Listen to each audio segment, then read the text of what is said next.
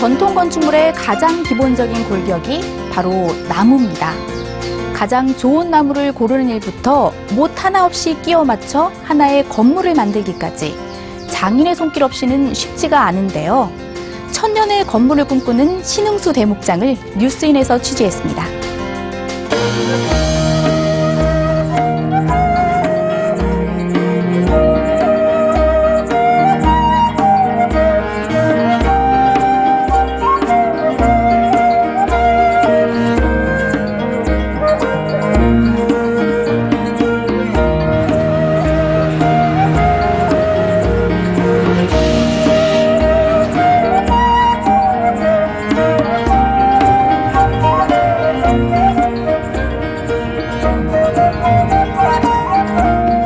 서울의 사촌 형님이 이런 한옥 주택을 짓고 그랬다고.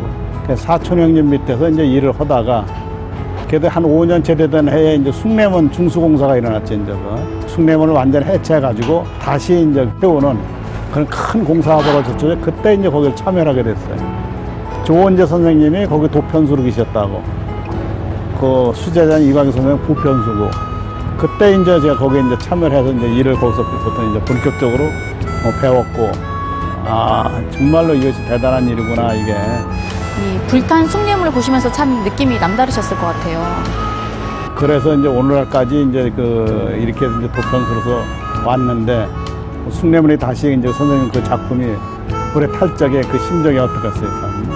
다른 사람 이상으로 다 이제 참 가슴이 찢어지고 그 불길에 선생님이 그 포를 타는 그런 마음을 몇 시간을 현장에서 지켜봤을 적에 아, 참 뭐라고 말로 표현할 수 없을 정도로 참 슬픈 일이었죠. 그 선생님 작품을 내 손으로 다시 이렇게 세운다는 그런 일념으로서 최선을 다해야 되겠다는 그런 마음으로서 이제 일을 했죠. 이렇게 아름다운 건축이 완성되기까지는 어떤 사람들의 노력이 필요한 건가요?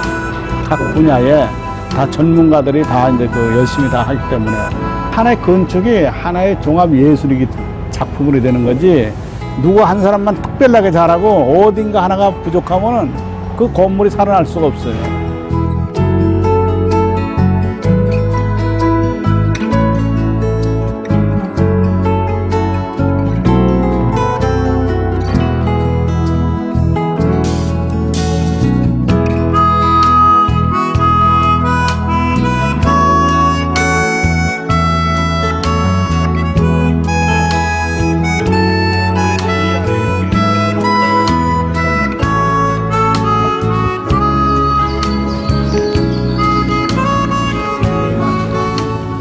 글쎄 한 오래간만에 오니까 좀 감회가 새롭죠. 뭐.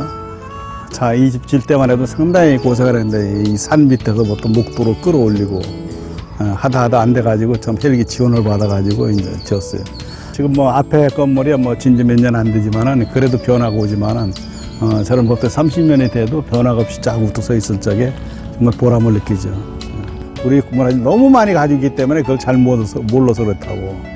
예, 그걸 정말 소중하게 아끼고 그때 숭례문에 붙었을 때 그 심정을 그런 마음을 항상 가져야 돼요. 우리 문화재 소중한 걸.